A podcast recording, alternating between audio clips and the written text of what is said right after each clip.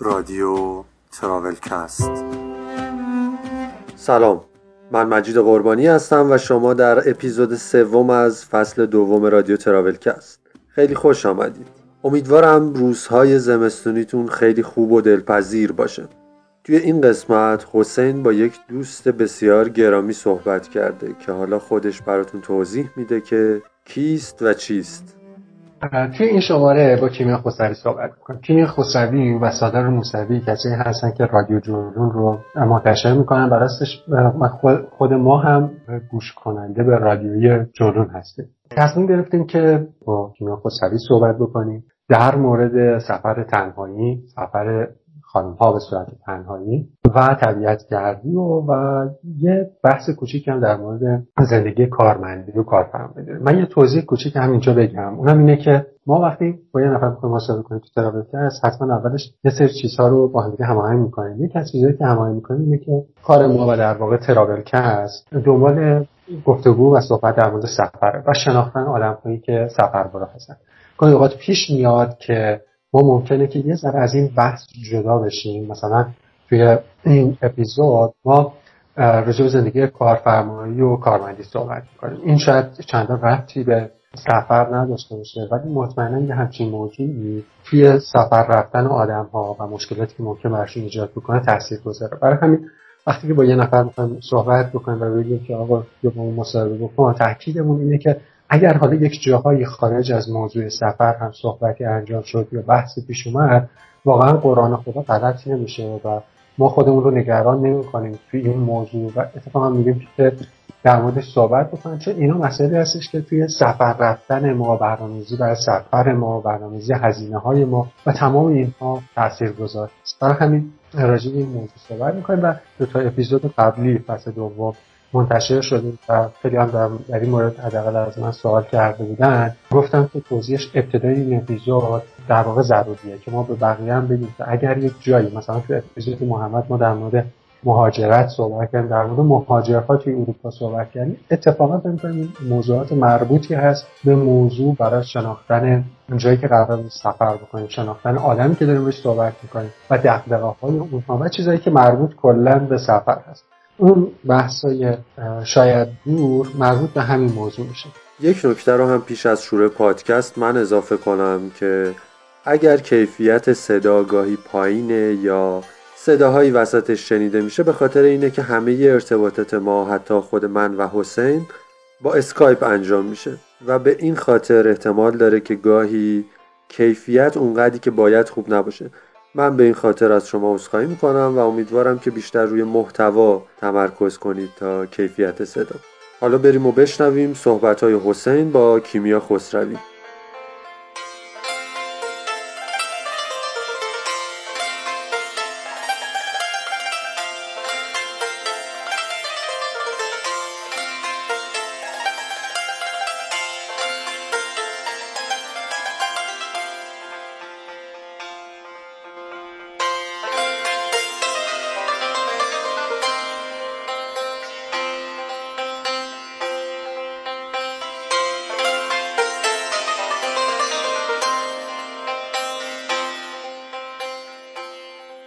سلام من حسین قربانی هستم از تراولکست و امروز به همراه خانم کیمیا خسروی هستیم از رادیو جولون.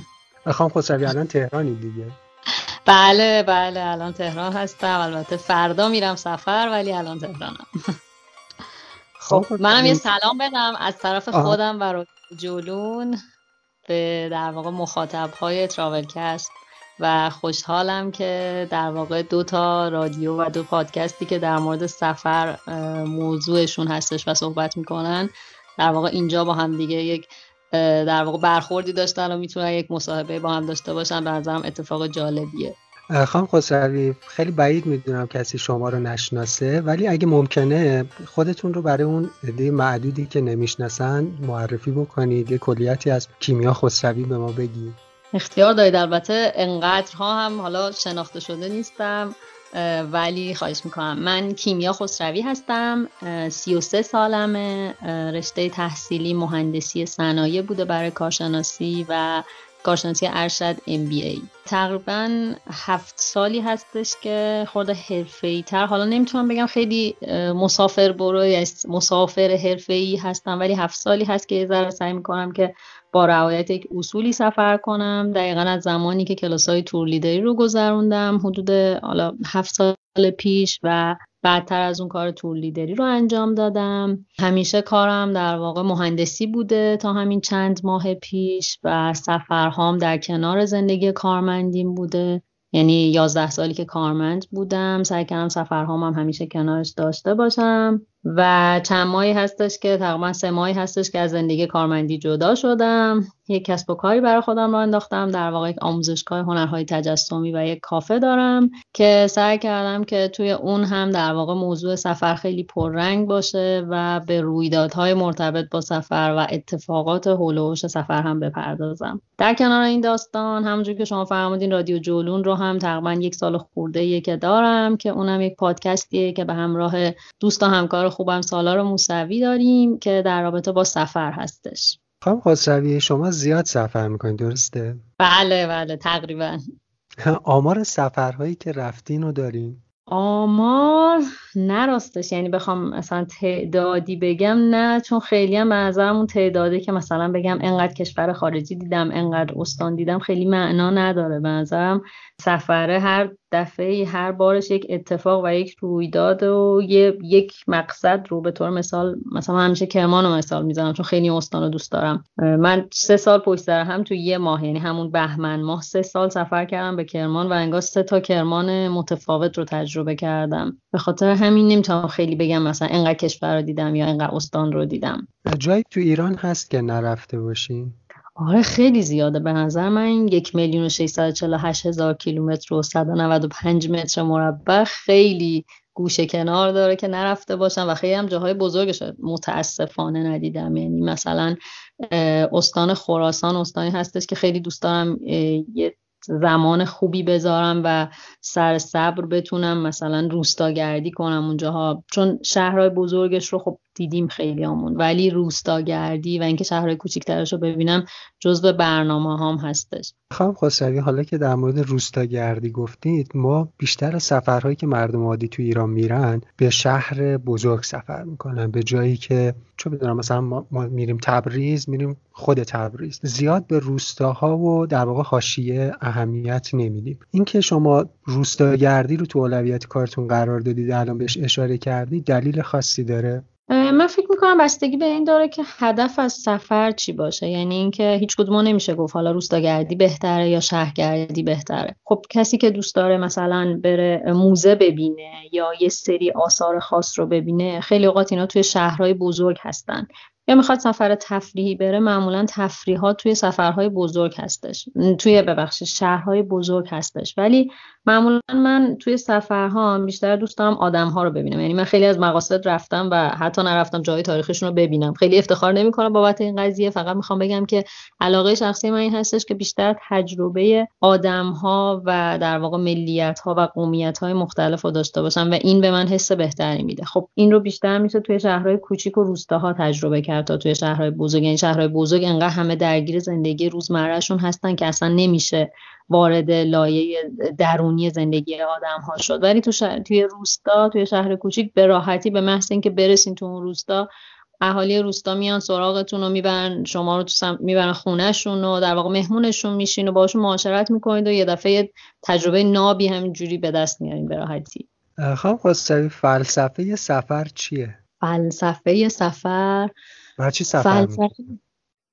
دلیل اصلی سفر کردن من اینه که توی دو سه روز سفر توی دو سه روزی که سفر می‌کنم یعنی حتی اگه سفر زمانش انقدر کم باشه در حد دو روز باشه. توی همون دو روز هم انقدر اتفاقات میفته انقدر یه دفعه لحظات که آدم خیلی خوشحاله با لحظاتی که ناراحته همه چی اونجوری که دلش می‌خواسته پیش نرفته کنار هم هستش و همه چی انقدر سریع اتفاق میفته.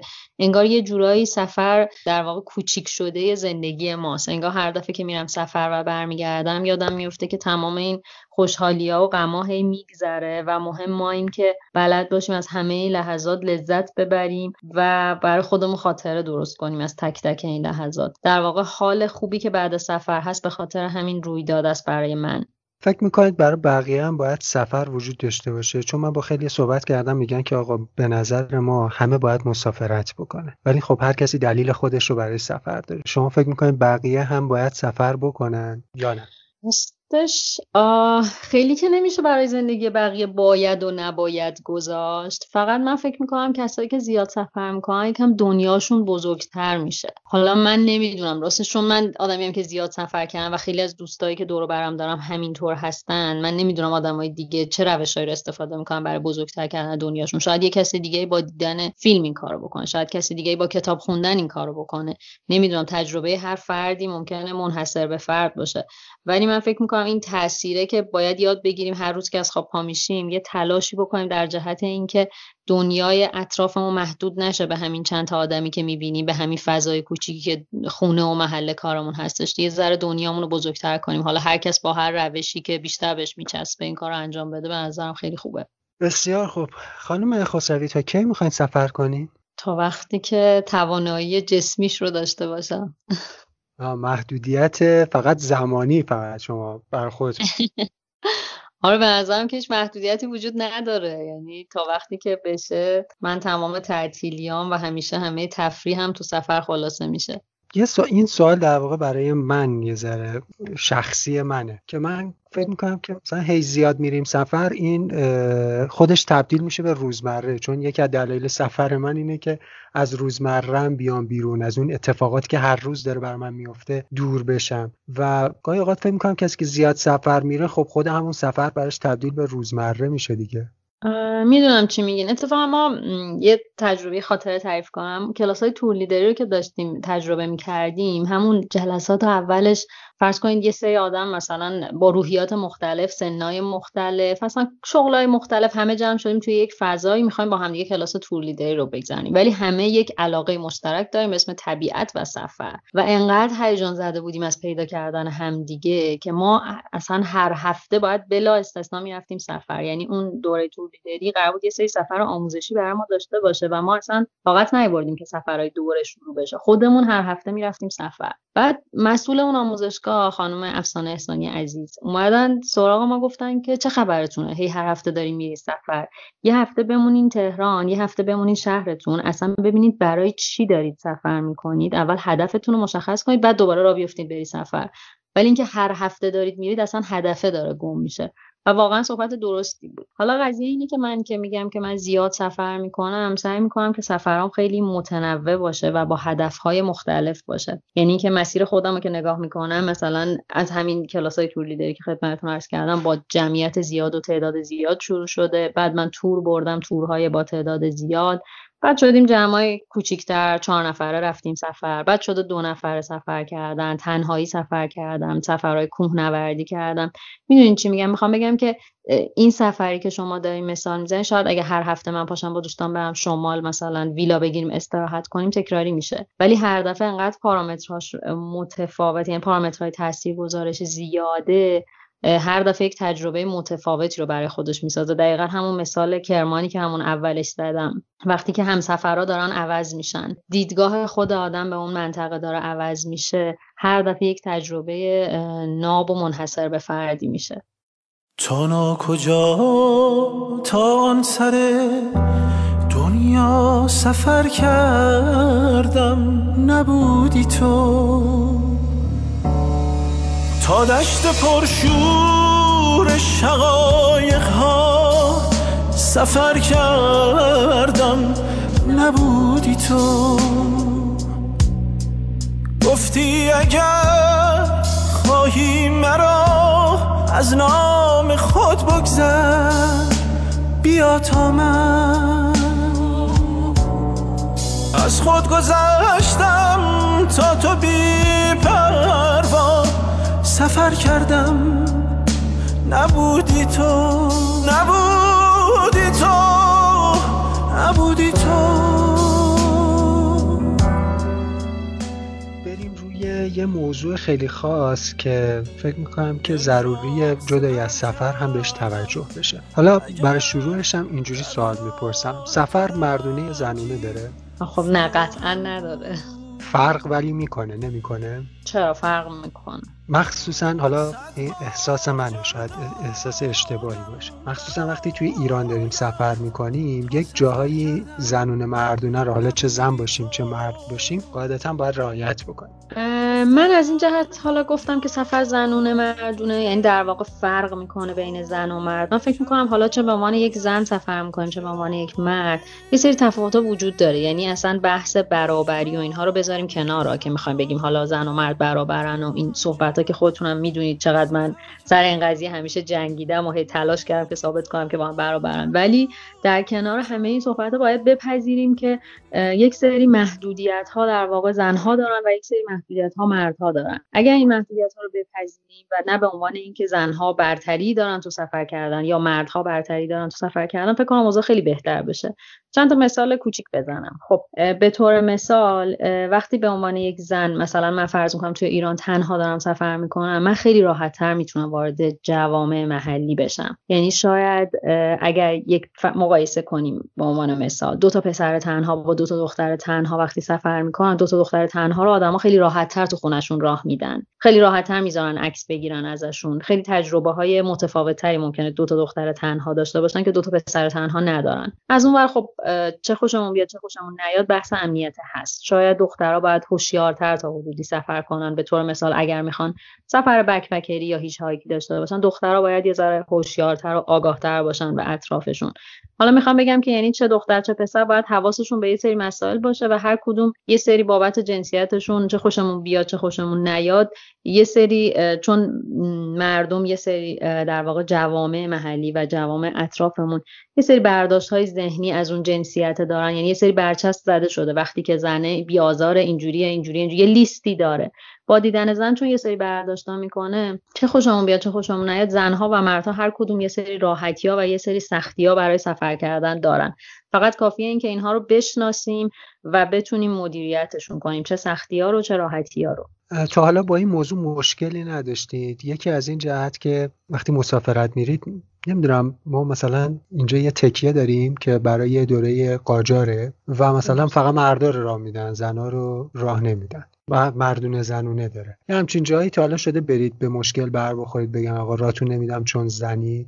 حالا الان من خیلی مثال مشخصی ندارم تو ذهنم ولی قطعا شده. یعنی یه سری محدودیت ها چه خوشمون بیاد چه نه داریم. یعنی هم زنها دارن هم مردها. ولی من فکر می‌کنم که دیگه یه بخشی از سفر کردنه یه بخشی از مسیر سفر کردنه به نظرم پذیرش هست یعنی تا یه جایی من برای مثلا برابری می جنگم خب حتی براش پادکست درست می‌کنم با اطرافیانم میجنگم توی زندگی روزمره تلاش می‌کنم که این برابری باشه. ولی وقتی میری توی یک شهری یک کشوری با قوانین خودش قرار نیست که با همه جنگی. یعنی نظر شخصی ما من نمی‌تونم ظرف یک ساعت دو ساعت یا یک روز به همه تحمیل کنم. یه بخشی از سفر کردن به نظر اینه که یاد بگیریم بپذیریم. یه جای قانون اسمش و این قانون رو چه دوست داشته باشیم چه نه می‌تونیم بپذیریم و عبور کنیم. من فکر می‌کنم که دیگه همه جا هم نمیشه جنگید. بذارید وسط صحبتتون یه hitchhike گفتید. اگه ممکنه یه hitchhike هم توضیح می‌دید که چیه که من یه سوال در اون موردم بپرسم. hitchhike در واقع یک روش حمل و نقله من اینو خیلی تاکید می‌کنم برخلاف اینکه خیلی از دوستان اصرار دارن که بگن یک مدل سفره. من تاکید می‌کنم که hitchhike یک روش حمل و نقله که در واقع از وسایل نقلیه عبوری استفاده میشه برای اینکه به مقصد برسیم. فرض می‌کنیم که من از تهران می‌خوام برم رشت و میرم کنار جاده وای میستم. عوض اینکه با سوار اتوبوس بشم سوار تاکسی ماشین خطی بشم میرم کنار جاده وای میستم و یه خانواده ای هم که سه نفره دارن میرن رشت من رو سوار می‌کنن من به اونها پولی پرداخت نمی‌کنم ولی در ازاش حالا ممکن تو ماشین با هم معاشرت کنیم یک دوستی این وسط شکل بگیره و اصلا ممکن است سفرم رو با هم ادامه بدیم. من اولین باری که می‌خواستم مفتی سوار یه ماشین بشم با این موضوع درگیر بودم که یعنی خودم با خودم درگیر بودم که با زشت نیست.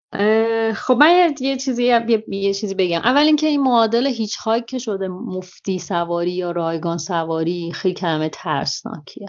خب یعنی من فکر می‌کنم که من خودم حداقل در مورد خودم مثال می‌زنم و چیزی که همیشه اصرار داشتم اینه که من هیچ وقت مفتی سوار ماشین نمیشم. سعی می‌کنم در حد خودم توی اون سفره یک ارزش افزوده ای داشته باشم. حالا اون ارزش افزوده ممکنه به چند شکل باشه. یعنی حتی من چه توی ایران چه غیر از ایران که سفر کردم همیشه با خودم سعی می‌کنم که یه یادگاری کوچیکی داشته باشم توی کولم. حالا اگه بچه داره به اون بچه یادگاری بدم یا خارج از ایران مثلا من یه کیسه های ترمه با خودم می‌برم توش پسته میریزم بهشون یه خوراکی اینجوری مثلا میدم که یادگاری از ایرانم باشه. پس اون مفتی سواریه رو حذفش کنیم. و حالا میگم چه در واقع یک هدیه به این شکل بهشون بدم یا نه سعی می‌کنیم که خب با هم دیگه یک معاشرتی بکنیم. یعنی اون مفتی زمانی که سوار یه ماشینی میشی به رفیقت هم یه چشمک می‌زنی آخرش پولمون مجانی شد داریم مثلا تا رشت میریم. ولی نه من سعی می‌کنم که سوار اون ماشین که میشم. حالا یا به لحاظ در واقع اطلاعاتی که دارم به لحاظ فرهنگی به لحاظ هنری هر اطلاعاتی که دارم سعی می‌کنم که با همدیگه اون اطلاعات رو در واقع به اشتراک بذاریم. و وقتی از من از اون ماشین پیاده میشم یه چیزی تو ذهن اون افراد یک چیز جدیدی تو ذهن اون افراد شکل گرفته باشه. و این باعث میشه که هیچ هایک معادل مفتی سواری نباشه. همیشه وقتی سوار میشید اول توضیح می‌دید که سفرتون چجوریه؟ بله بله. همون اولش قبل از اینکه سوار بشم بهشون توضیح میدم. پس هیچ وقت تقریبا دچار سوء تفاهم نمیشن که آقا باید تهش کرایه بگیرن. نه اتفاقا جالبم بوده. یعنی شده مثلا تاکسی وایساده سمت تبریز بودش. می‌خواستم برم جلفا تاکسی وایساده. و من توضیح دادم. گفتم که من اصلا می‌خوام الان هدفم اینه که می‌خوام با یکی صحبت کنم و کسی که مسیرش اینه نمی‌خوام منو در ازای یک پولی برسون از نقطه A به نقطه B. می‌خوام با هم معاشرت کنیم و برسیم به یک مقصدی. من پولی پرداخت نمی‌کنم. و جالب بود که اون راننده تاکسی خیلی خوشش اومد و اصرار داشت که نه سوار شو و من میرسونمت و تو نمی‌خواد پول بدی. خیلی تجربه جالبی بود. بعد به هدیه یه دونه یادگاری دستبند داد و من بهشون یادگاری دادم و خیلی سفر بامزه شد. دمش گرم تاکسیه دقیقا. چون اون کارش دقیقا اینه و از کارش در آره. بعد اگر ما با یه هیچ هایکی برخورد کردیم چیکار باید بکنیم؟ حتما باید سوارش بکنیم یا نکته ای باید در مد نظرمون باشه و بعد سوارش بکنیم؟ هر کسی که پشتش یه کوله است هیچ هایکره؟ آها اینم اتفاقا نکته دیگه. آره اینکه پشتش کوله است لباسای رنگی. مخصوصا فکر کنم که حالا ما تو جولون هم یه اپیزود اختصاص دادیم به بحث هیچ ها که در واقع هیچ های خیلی اتفاق جالبی بود که چند سال پیش شکل گرفت با یه تاخیر فاصله خیلی زیاد از کشورهای اروپایی. اما یه مقدار خودمون یعنی حتی ماهایی که تو اینستاگرام اومدیم اینو معرفی کردیم یه خورده اینو با مسیر به مسیر اشتباهی بردیم. بعدها یه سری عکس ها منتشر می‌شد که همه دست جمعی سری لباس رنگی پوشیدن. کوله های گنده دارن و هر کم کولش گنده تر انگار سفر بروتر و سوار وانت میشن دست جمعی. سوار وانت میشن هم هم دست جمعی دارن هیچ هایک می‌کنن اینها. واقعیتش اینه که خب هر کسی که کوله داره رو که نمیشه فهمید نمیشه گفت هیچ هایکه ولی من فکر می‌کنم که همون بحث در واقع golden time ه که تو خیلی از داستان ها هست دیگه توی مصاحبه هستش توی tour leader ی میگن که اون چند ثانیه اول golden time ته که مسافرها روی تو چقدر حساب کنن. توی بحث hitchhike هم هست دیگه چه وقتی مسافری چه وقتی راننده ای اون چند ثانیه اولی که یه نفر سرش از شیشه ماشین میاره تو و شروع می‌کنه خودش رو present کردن. فکر کنم در حد اینکه قرار یک مسیر کوتاهی با هم دیگه باشیم میشه تا یه حدی طرف رو ارزیابی کرد. و اینکه خب حواسمون هم باشه زمانی که حوصله حرف زدن با هیچ کس رو نداریم طبیعتا نباید یه hitchhiker رو سوار کنیم. ممکن اون hitchhiker پر از انرژی می‌خواد بیاد بشینه حرف بزنه معاشرت کنه. و اینکه خیلی هم اگه بخوایم توی safe side باشیم می‌تونیم اولش بگیم که من مثلا تا چند کیلومتر جلوتر میرم. اون طرف یا سوار میشه یا سوار نمیشه. اگر سوار شد و خوشمون اومد ازش می‌تونیم ادامه بدیم بقیه مسیر رو. حالا تا مقصد با هم دیگه بریم. اگر نه که می‌تونیم بگیم که نه خب من از اینجای مسیر رو اصلا می‌خوام تنها باشم. پیش میومده که توی هیچ کتون یه مسافت خیلی طولانی رو پیاده بریم پیاده شده که خیلی طولانی وایسادیم. یعنی خیلی تنبلی کردیم حوصله نداشتیم راه بریم. خیلی طولانی وایسادیم. توی گرجستان بر من اتفاق افتاد که بارونم می اومدش خیلی شدید و فکر کنم ما حدود مثلا یک ساعت و نیم وایسادیم زیر بارون. و سوار ماشین شده بود دیگه اصلا خیس خیس. توی ایران معمولا من خیلی نشده که طولانی وایسم. یعنی همیشه یا خودشانس بودم هم همیشه هم که هر جاده ای که یه نفر ازش عبور کنه به نظرم مردم ایران انقدر مهربونن. کسی که می هر چقدر جاده فرعی تر باشه احتمال اینکه یه ماشین رو همون یه ماشینی که رد میشه سوارت کنه بیشتره دیگه. من تو ایران کار بیشتر از نیم ساعت معطل نشدم. من البته یه بار تصمیم گرفتم تا یه مسافتی یه روستای نزدیک را برم و این روستای نزدیک خیلی طول کشید و خیلی طولانی شد نمی‌دونم. بعد متوجه شدم که مسیر خیلی زیادی رو من پیاده رفتم به نظرم می‌رسیده که اون نزدیکه ولی دور بود حالا من در مورد مسافت دور و نزدیک گفتم یه کوچولو هم بپریم روی طبیعت گردی که همین مسافت دور و نزدیک خیلی توش اهمیت داره شما طبیعت گرد هم هستین درسته؟ بله بله طبیعت گردم هستم بعد تا جایی که می‌دونم خیلی زیاد تنهایی سفر می‌کنید ولی تنهایی طبیعت گردی هم می‌کنید؟ من طبیعتگردی تنهایی توی ایران نداشتم. یعنی مثلا در حد کوهنوردی مسیرهایی که در واقع پاکوب داره مشخص هست اما توی سوئیس و در واقع فرانسه طبیعتگردی تنهایی داشتم که حالا پیاده روی طولانی باشه و در واقع هایکینگ باشه. یه ذره غیر اصولی نیست خانم خسروی؟ غیر اصولی؟ چرا؟ خب اون هایی که شما رو نمی‌دونم. ولی احساس می‌کنم در کل اینکه شما تنهایی برید تو طبیعت یه ذره خطرناکه. آره موافقم. غیر اصولیش رو راستش نمی‌دونم ولی خطرناک هست. اینو قبول دارم که خطرناکه و شاید هم به خاطر همینه که مثلا من تنهایی هیچ وقت جرأت نمی‌کنم خلخال به اسالم و پیاده برم. اما توی سوئیس به خاطر اینکه خیلی مسافت ها یعنی روستا به روستا به هم نزدیکتر هستش و اینکه در واقع تابلوها خیلی بیشتر یعنی احتمال اینکه راه رو گم کنی تقریبا صفره. حتی مثلا درسته که در هر صورت آدم جی پی اس همراهش داره ولی خب بالاخره حساب احتمالات دیگه. واسه همین شاید جرأت کم توی سوئیس و مثلا شمال فرانسه این کار بکنم ولی توی ایران فقط مسیرهای مشخص و تنهایی رفتم. و فکرم نمی‌کنم هیچ وقت تنهایی برم مسیر طولانی رو. توی hitchhike تا حالا با حیوانات برخورد داشتین؟ نه نداشتم. نه همچی تجربه نداشتم. مثلا اصلا تا حالا گرگ یا خرس ندیدی. تو هیچ های نه تو طبیعت گردی دیگه اگرم باشه. خب حالا هر نه. نه نه من همچین تجربه ای نداشتم. شما الان با یه نفر داری صحبت می‌کنید که فوبیاش اینه که یه وقت گرگ می‌خوره واسش من هیچ وقت بهش فکر نکردم. یعنی خب چیز خیلی ترسناکیه طبیعتا مواجه شدم با گوی ولی من هیچ انگار مثلا خیلی مطمئن بودم که خب واسه من که پیش نمیاد یا اگه پیش اومدم حالا اوکی دیگه اتفاقی نمیفته که. خیلی غیر اصولی دارم میگم ولی هیچ وقت چون بر من پیش نیامده و همیشه اینجوری بوده که اصلا پاشیم یه سفر بریم که خرس ببینیم. یعنی اینجوری بوده قضیه. فکر هیچ وقت اینجوری نبوده که ای وای اگه سر رام خرس دیدم چی میشه. نه شما من الان واقعا هر دفعه که می‌خوام جایی برم با این فکر می‌کنم که آیا وسط راه منو گرگ می‌خوره یا نه. بدون اقراق دغدغه منه دیگه. حالا شاید یه ذره از بحث چیز بشیم دور بشیم. ولی خب اینو میگم که شما بدونید. این احتمالا تو رادیو نباشه. من وقتی بچه بودم یه بار توی برف گیر کردیم و چند تا آقا اومدن ما با خانواده بودیم یعنی پدرم مادرم و ما بچه ها یه وانتی اومد ما رو از تو برف هل داد و به بابام گفتش که آقا تو برو اصلا تو وای نسا همینجور فقط بگاز برو. جاده روستایی بود و ما داشتیم دور می شدیم من بابام البته به ما گفت گفت اون, اون اونا رو می‌بینید دارن اون سمتی میرن. ما نگاه کردیم تو بیابون مثلا دو تا سگ به نظرمون رسید. بابام گفت اونا گرگن و یه که ای ای اینا دارن میرن سمت اون کسایی که ما رو نجات دادن. این همیشه ویریه که از گرگ توی ذهنم هست. خب پس حق دارین دیگه. واقعا اگه همچین تجربه داشت. من هیچ تجربه از نزدیکی نداشتم. بر همین اینجوری دارم میگم. فکر می‌کنم بر ما اتفاق نمیفته پس شما واقعا حق دارین. امیدوارم که حالا این چیزی که من گفتم توی سفر رفتن شما تاثیر منفی نذاره. انشالله که نمی‌ذاره. زمستون خدا سرد دمش کرد. زمین و مثل یخ کرده دمش کرد. زمستون خدا سرد دمش کرد. زمین و مثل یخ کرده دمش کرد. کسی نیست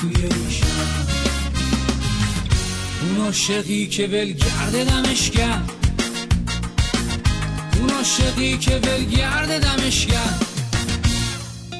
خب در مورد طبیعت گردی هم گفتیم. یه ذره در مورد اذیت شدن های توی طبیعت بگیم. اذیت شدن ها یعنی سختی های در واقع آب و هوایی و این داستان ها این اذیت شدن ها رو که الان دارم میگم یاد یه عکسی از شما میفتم توی اینستاگرام که گفته بودید توی آب افتادید و البته دارید لبخند می‌زنید گفته بودید که تو آب افتادید و الان اگه این اتفاق بیفته براتون میخندید. ولی خب همیشه و نبوده.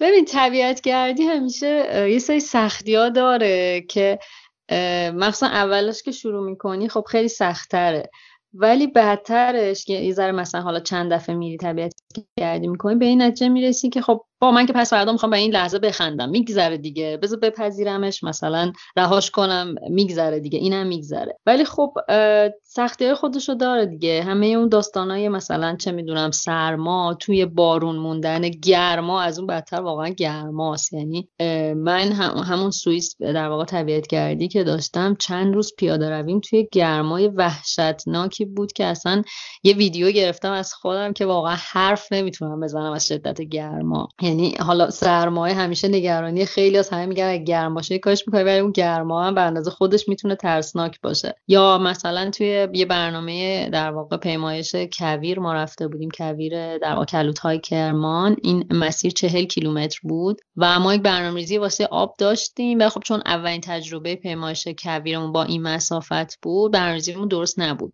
و با وجود اینکه مثلا برای چایی هر کدوممون یه ته استکان چای بهمون می‌رسید یعنی سهم در واقع آبی که داشتیم اونقدر بودش بازم دیگه روز آخر ما آب کم آورده بودیم و اینجوری بود که من یه قنقمه کوچیک سهم آبم بود و می‌تونستم هر یک ساعت و نیمی که راه میریم که بعدش ده دقیقه پیاد می‌تونیم استراحت کنیم بعد از یک ساعت و نیم تو اون ده دقیقه من می‌تونستم یک قلوب آب بخورم. یعنی همه آنها تنها من همه برنامهشون اینجوری یک ساعت و نیم راه می‌رفتی اجازه داشتی یک قلوب آب بخوری و توی اون گرمای کویر رو تو اون مسافت زیادی که داری راه میری.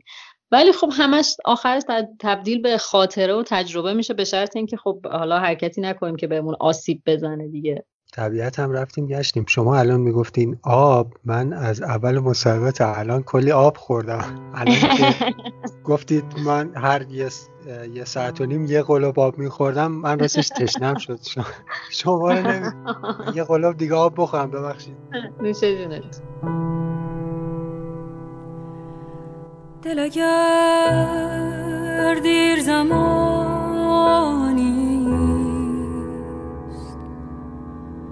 جدا مانده از این روح بلند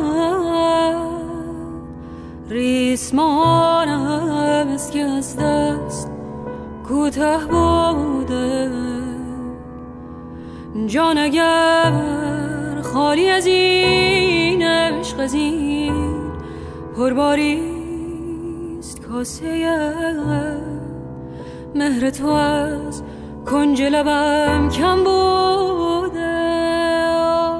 سالتمون توی بخشی بود که ما در واقع سعی کردیم یک نیمه پنهان سفر رو پیدا بکنیم و اونم اتفاقات ناگواری بود که مثلا توی سفر میفته اذیت هایی که میشیم. آخر بحث قبلی ما این بود. و سوال از اینجا شروع میشه که همیشه توی تصاویری که توی شبکه اجتماعی منتشر میشه همه خندون شاد پر انرژی هستن و در ظاهر مشکلی نیست. آیا واقعا مشکلی نیست؟ اگه اینطوره چرا تو سفرهای مردم عادی مثل ما همیشه یه جای کار میلنگه؟ یا غیر نیست یا اونی که باید غیر بریزه نیست یا اونی که باید قیف دستش بگیره نیومده و الی آخر. ببین من فکر می‌کنم که دو تا اتفاق میفته یه اتفاق اینه که خب شاید بعضی از بعضی ها اتفاقای بعد سفرشون رو اصلا منتقل نمی‌کنن. یعنی اونجایی که خیلی داره بهشون سخت میگذره رو منتقل نمی‌کنن. یکیش اینه. دو اینکه مثلا تو پیج خود من اگر خیلی جاها همش خنده است به خاطر اینه که واقعا تو اوج اون اتفاق بعدم دیگه میخندیم واقعا. یعنی خیلی شده این اتفاق واسه من افتاده که کلی عکس داریم که همون موقع مثلا میگیم وای چه بلایی داره سرمون میاد. یه عکس بگیریم مثلا بعدا به این اتفاق میخندیم. مثلا من یه خاطره بگم ما رفته بودیم لبنان کوهنوردی. و روز دوم یکی از دوستانی که لبنانی بودن و در واقع راه بلد بودن حالش بد شدش. به یه روستایی که رسیدیم اون با ماشین برگشت و ما گفتیم نه ما مسیر رو ادامه میدیم و اینها. دیگه داشت غروب می‌شد مسیر رو گم کرده بودیم پیدا نمی‌کردیم و حالا دیگه خیلی بدبختی کشیدیم. داشتیم یعنی حتی فکر کردیم که دیگه چجوری یه شب دیگه هم بمونیم توی کوه. آخر سر اینجوری شدش که مثلا ما تقریبا نه شب رسیدیم به شهر بعدی. در واقع اون دوست یه دوست لبنانی دیگه همون که همراه بود ما رستون شهر بعدی و خودش رفت ما نه تازه رسیدیم به اون شهر و نگاه کردیم دیدیم که اوه هیچ مثلا حاصلی اینجا نیستش هیچ هتل ارزونی نیست و این یک شهر بسیار گرون لبنانه که فقط مثلا هتل‌های خیلی شیک و گرون داره و اصلا با بودجه ما نمیخون و ما ساعت نه و نیم شب تازه اصلا مونده بودیم تو اون شهر که مثلا چیکار می‌خوایم بکنیم و خودمون با این وضعیت خودمون که حتی سیم کارت لبنان رو نداشتیم اینترنت نداشتیم واقعا میخندیدیم. و از همون هم من عکس گذاشتم توی اینستاگرامم که ای بابا مثلا این شکلی شده بعدترش عکس و واقعیتش هم اینه که انقدر میخندیم و سعی می‌کنیم که قضیه رو حل کنیم. که یه اتفاق خوبی در نهایت میفته یعنی همین جوری شد که ما رفتیم یه رستورانی ازشون پسورد اینترنتشون رو گرفتیم و چند تا درخواست توی کاچ سرفینگ دادیم و بالاخره یه نفر اومد یه خونه خیلی خوب در اختیار ما گذاشت و خودش رفت. یعنی چیزی که اصلا فکرش هم نمی‌کردیم این اتفاق بیفته. مسئله اینه که فقط شاید فرقش اینه که میپذیریم که اینم میگذره و بالاخره یه اتفاق خوبی میفته یا نه. هر اتفاقی بیفته ما فرض می‌کنیم که اتفاق خوبیه. در انتهای راه کمی آهسته تر لطفا. محبوب من آهسته تر دارم میافتم من. مقصد کجاست محبوب من؟ آرام. مقصد تویی لطفا کمی آهسته تر بران. تا حالا به این جمله معروف رسیدید من اینجا چی کار می‌کنم؟ اونم توی سفر یعنی که توی موقعیت بدی باشم؟ نه مثلا من برای کارهایی که خودم خیلی دوست دارم و انجام میدم گاهی اوقات واقعا به این نتیجه آقا من دارم چیکار می‌کنم؟ من اینجا چیکار می‌کنم؟ یعنی میشینم خودم با خودم ریویو می‌کنم که واقعا چه اتفاق افتاده. این رو هم زیاد شنیدم از افرادی دیگه. مخصوصا سر کاری که دوست داریم این این جمله زیاد به مثلا یه کاری رو انجام میدیم با شوق و ذوق زیادی شروع می‌کنیم و انجام دادن.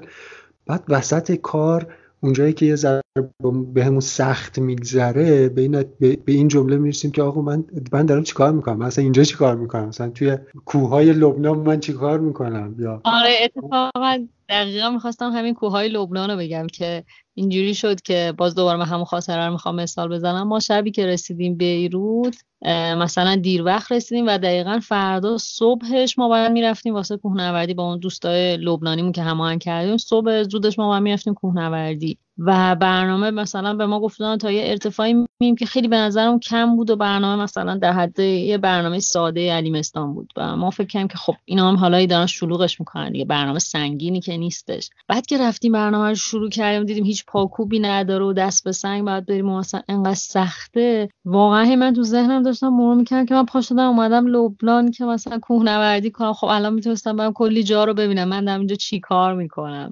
ولی واقعا غروبش که رسیدیم به سری مناظر خیلی خوب و حالا یه کمپ خیلی خوب داشتیم همه این فکرها دقیقا فهمیدم که داشتم اونجا چی کار می‌کردم. ولی از صبحش داشتم با خودم کلنجار می‌رفتم که خب این چه برنامه ریزی بود که وقتی برسی لبنان برسی کشور دیگه و بلا فاصله شروع کنی بریم مثلا hiking چه کاریه؟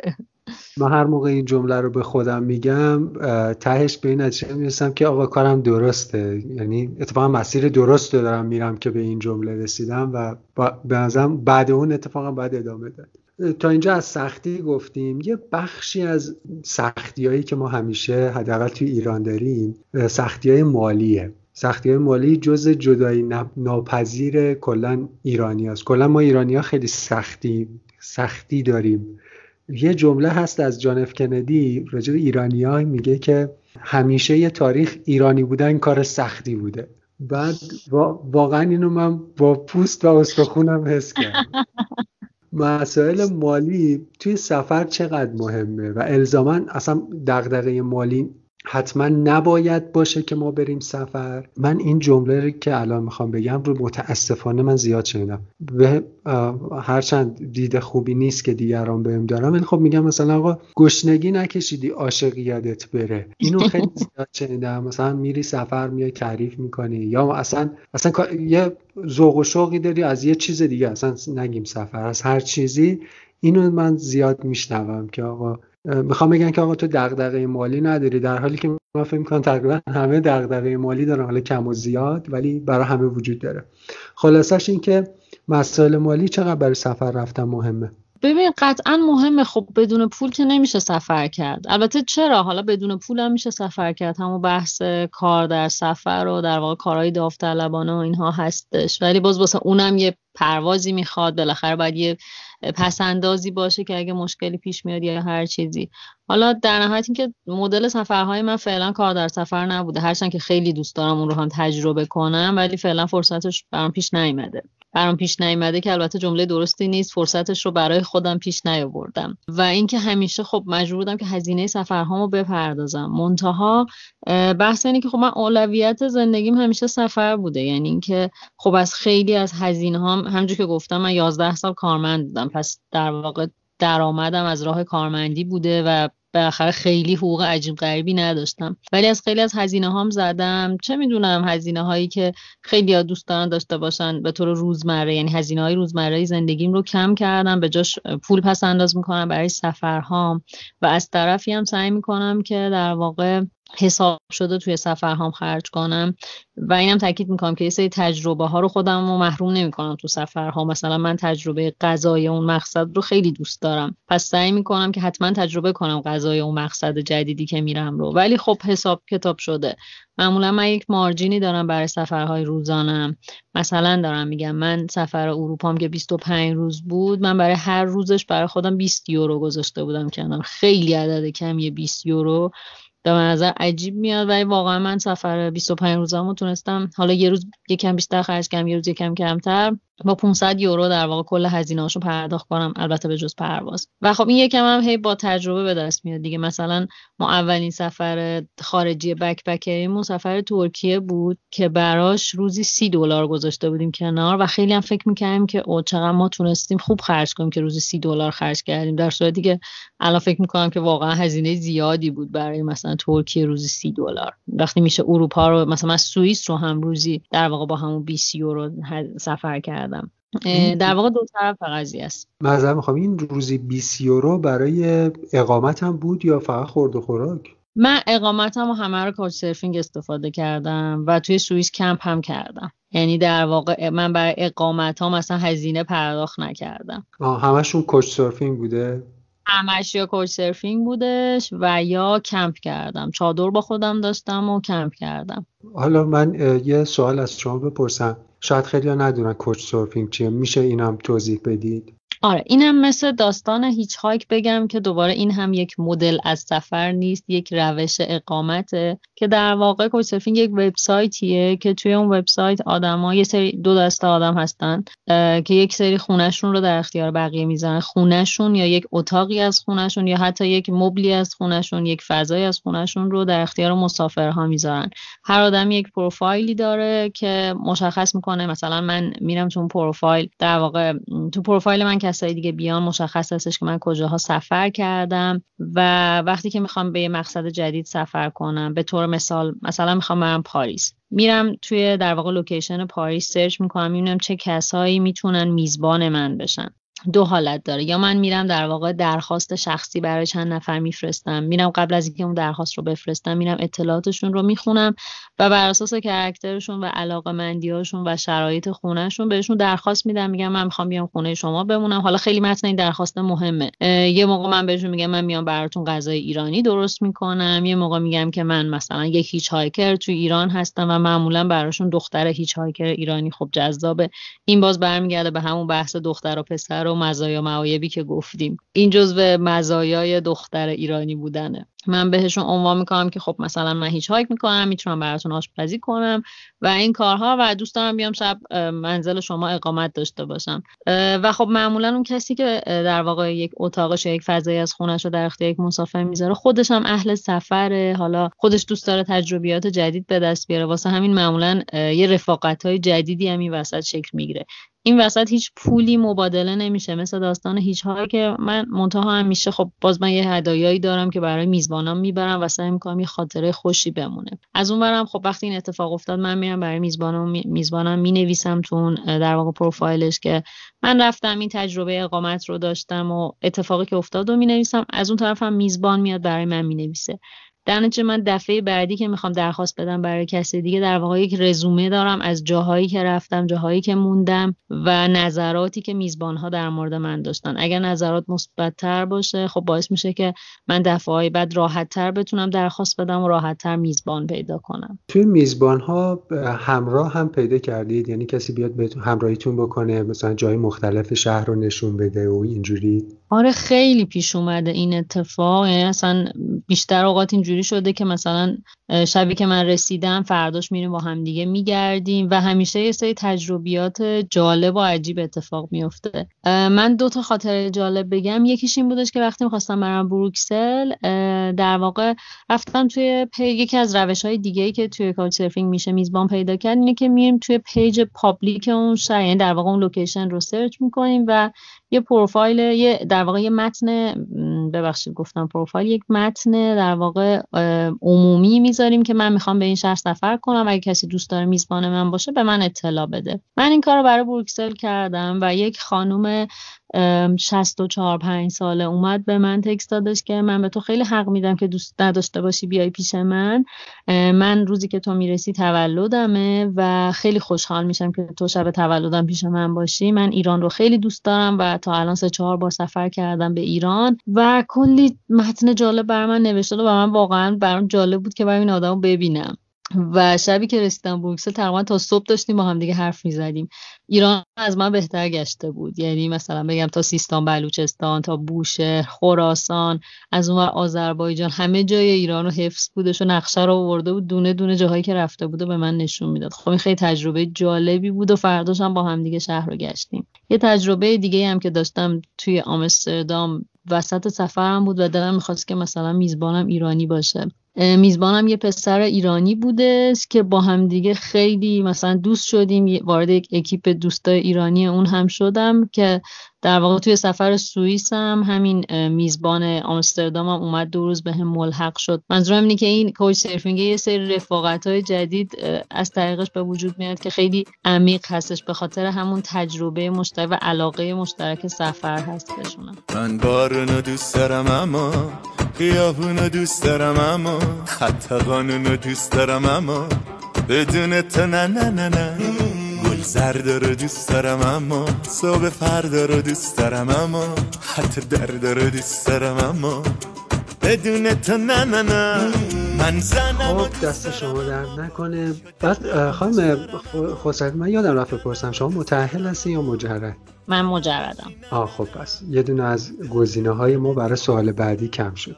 زندگی کارمندی رو چطور با سفر هندل می‌کنید؟ بعد مرخصی چطور می‌گرفتید؟ بعد اینجا نوشتم چطور ممکنه آخه بعد اگر اگر مثلا همسر داشتید این دوبله می‌شد دیگه. یعنی شما دو تا مرخصی می‌گرفتید. الان که شما میگید من 25 روز رفته بودم اروپا رو گشتم من با خودم میگم که توی بخش اول مصاحبه شما به من گفتید که 11 سال کارمند بودید. من هی دارم الان دو دو تا چهار تا می‌کنم. شما کی رفتید؟ 25 روز چجوری رفتید؟ واقعا چطور ممکنه؟ خب ببین یه چیزی هستش که این ور قضیه هم هست دیگه. واقعا من خیلی کار می‌کردم. یعنی من تو طول هفته خیلی اوقات تا مثلا هشت شب میموندم سر کار. یعنی در حالی که همکارم ساعت چهار و نیم کارت می‌زدم می‌رفتم. من تا هشت شب سر کار بودم. میگن طرف برادریش رو ثابت کرده. واقعا خب من این کار می‌کردم. یعنی هر موقعی که شرکت به من نیاز داشت من بودم. پنجشنبه بود جمعه بود هر موقعی که نیاز داشت من بودم. و از اون طرف اصلا این آخرین شرکتی که کار کردم که تقریبا پنج سال اونجا بودم اصلا جزو شرط هایی که من برم اونجا این بودش. گفتم من در واقع مرخصی مرخصی ها کامل استفاده می‌کنم. اصطلاحا بین و تعطیل اینا حتما من سفرم و از من نخوان که مثلا بیام سر کار. و خب در ازای اینکه من همیشه در دسترس بودم یعنی اگه سفر داخلی بودم همیشه تلفنم روشن بود و در دسترس بودم یا آنلاین کار می‌کردم هر چیزی این مرخصی ها رو به من می‌دادن و این 25 روز هم واقعا چیز عجیبی نیستی که شما حساب کنید که 15 روز تعطیلات عید از 20 اسفند اگر برین سفر تا 15 فروردین میشه 25 روز. و همین راحتی. من سال قبلش همین 25 روز تایلند بودم. هر سال در واقع عیدم رو سعی می‌کنم این 25 روز رو یه جایی باشم. که الان که کارمند نیستم نمی‌تونم اتفاقا. و با زندگی کارمندی خیلی راحت تر جور در میاد. این قضیه انقدر تعطیلات هست. کافیه مثلا یه تعطیلی سه شنبه باشه. شما فرض کنید با چهار روز مرخصی می‌تونید از چهارشنبه هفته قبلش برین سفر تا جمعه و ده روز یازده روز سفر کنید به راحتی.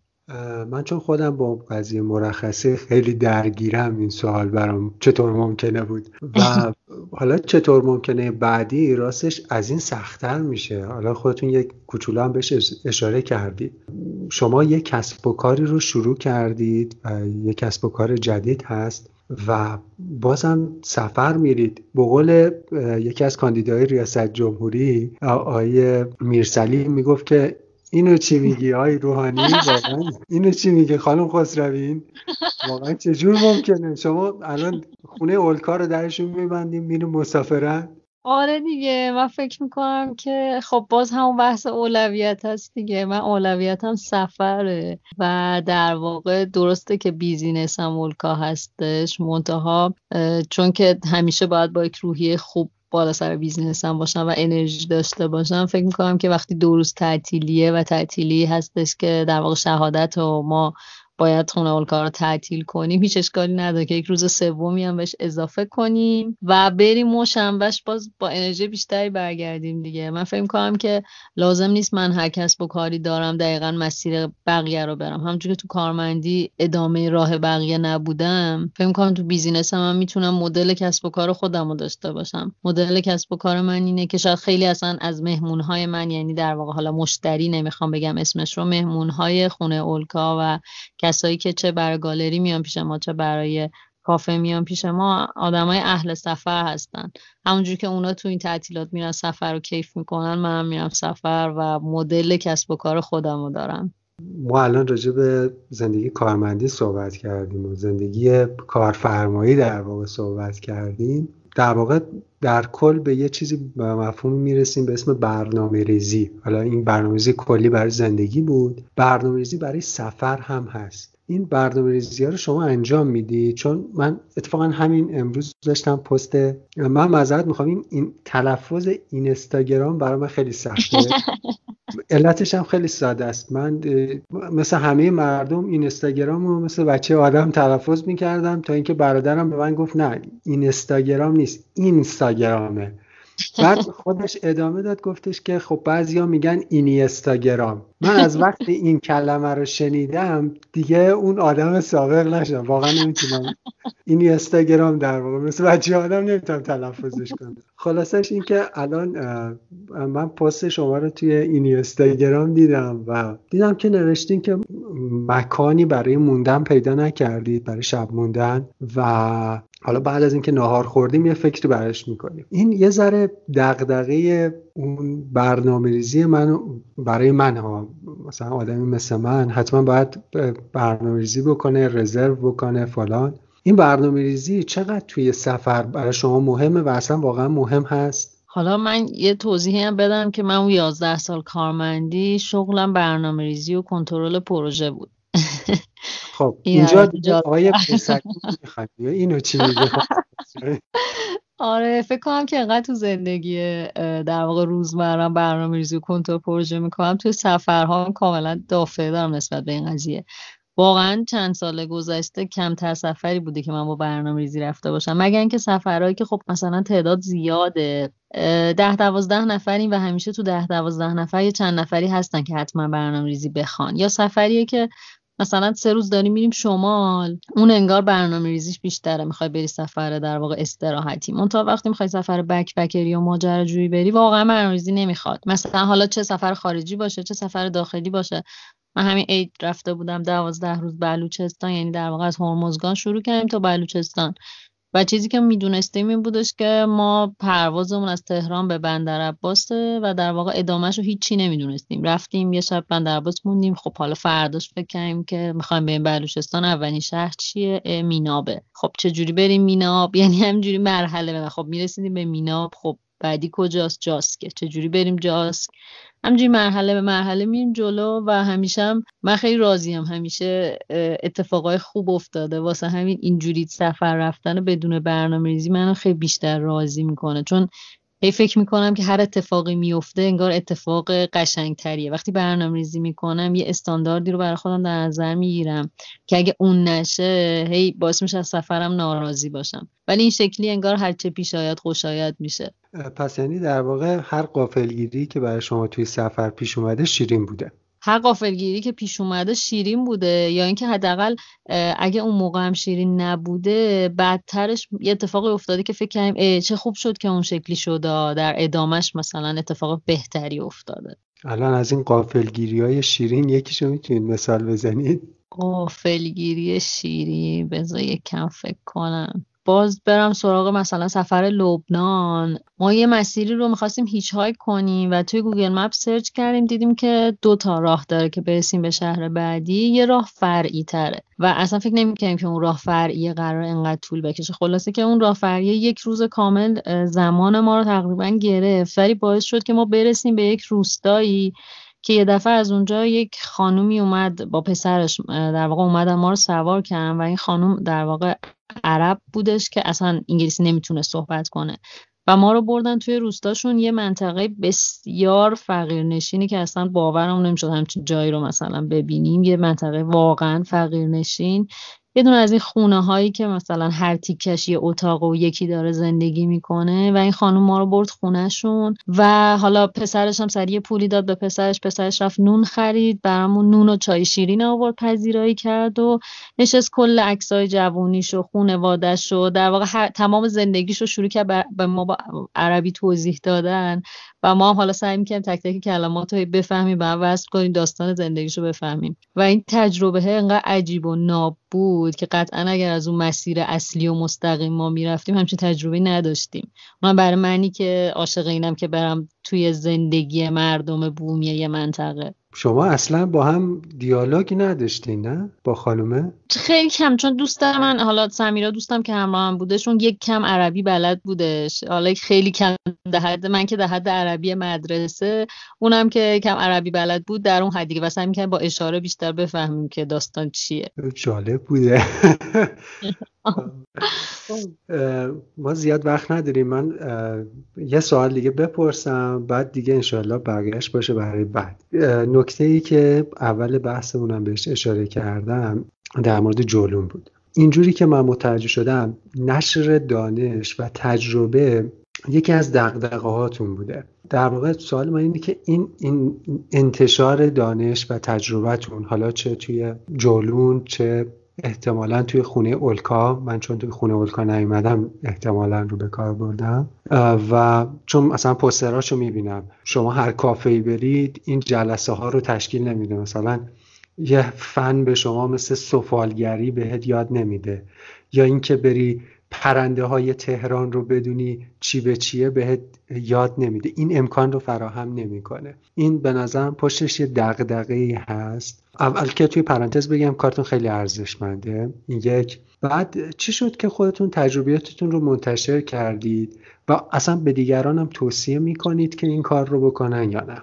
واقعیتش اینه که داستان جولون از اینجا شکل گرفت که یه بار من و سالار سالار سفر بودش. داشتیم به هم تکس می‌دادیم که چقدر محتوای اشتباه داره زیاد میشه. حالا نه اینکه محتوایی که ما داریم تولید می‌کنیم حتما درسته محتوای یکی دیگه حتما غلط ها. اصلا نمی‌خوام اینجوری دسته کنم. ولی ناراحتیمون از همون در واقع حالا قبلتر گفتم از اون عکسایی که یه دفعه یه عالمه آدمای رنگی هستن که همه شدن نماد طبیعت گرد بودن که سری دیتا غلط رو دارن منتقل می‌کنن. یعنی اون انقدر اون دیتا غلط زیاد بود که ما اصلا نگران شده بودیم و فکر می‌کردیم که حیفه که انقدر رهبر آدم های سفر برو دارن میشن همچین دست آدمای حالا نه اینکه ما بخوایم دوباره به هی من میگم نه اینکه هی می‌خوام یه وقت قضاوتی پیش نیاد. ما نمی‌خواستیم رهبر گروهی بشیم فقط می‌خواستیم بگیم که شاید مسیر درست شاید مسیری که بهتر باشه این باشه یا نه. اصلا این مسیر هم وجود داره. شماها بیاین تصمیم بگیرین که کدوم مسیر بهتر هستش. و اینکه تصمیم گرفتیم که در واقع یک پادکستی درست کنیم که یک سری سوالاتی که ازمون خیلی پرسیده میشه رو جواب بدیم. یعنی اینکه ما توی فصل اول بیشتر رفتیم سراغ مقاصد اما توی فصل دوم اومدیم در مورد یه سری راهکارهای سفر کردن. چیزایی که خیلی میان ازمون سوال می‌کنن گفتیم که خب بذار یه پادکستی داشته باشیم که از این به بعد وقتی ازمون سوال می‌کنن ارجاعشون بدیم به اونا و بتونن دیتای درستی داشته باشن. مثلا یه دونه ما یه قسمتی اضافه کردیم به اسم بارو بندیل که در مورد وسایل سفر میگیم در مورد کوله میگیم در مورد کفش میگیم در مورد لباس حالا هر چیزی. و دیگه بعد از اون تاریخ هر کسی به من میگه که من کوله چی بخرم من میگم که برو فلان قسمت مثلا بارو بندیل قسمت دوم فصل دوم رو گوش کن. و واقعیتش اینه که این انتقال اطلاعاته و اینکه مثلا می‌بینم یه کسی می‌خواد یه وسیله بخره و این باعث میشه که وسیله درستری انتخاب کنه. یا همین که میگه که من این سفر رو رفتم با استفاده از رادیو جولون باعث شدش که من چند تا مقصد درستتر رو پید... چند تا مقصد رو با دید بهتری ببینم به من خیلی حس خوبی میده. و در مورد خونه اولکا هم این که خب همین بحث در واقع در راستای سفر بودن و در راستای اطلاعات دادن به من خیلی حس خوبی میده.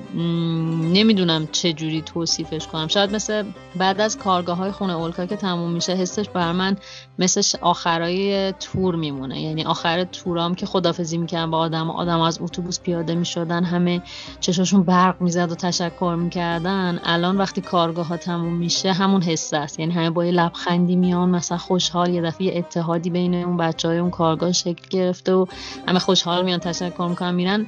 این حال خوبی که اونا دارن به منم منتقل میشه و باعث میشه منم حس بهتری بگیرم.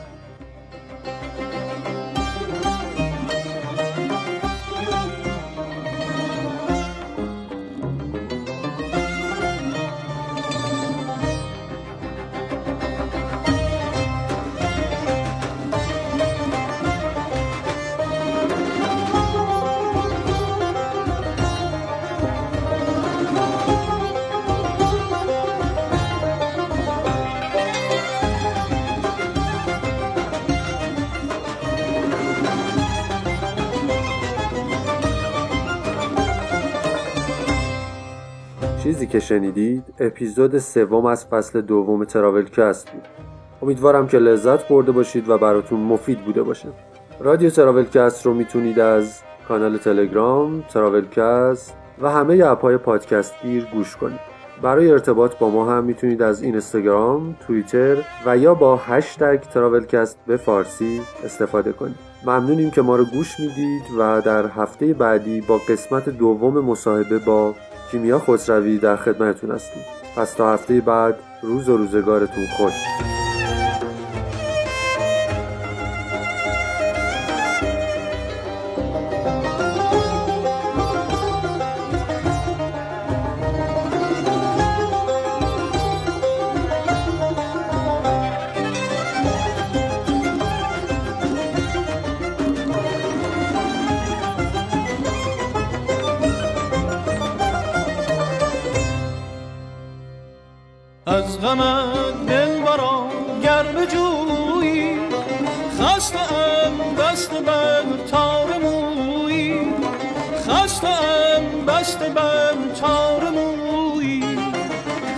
kadar.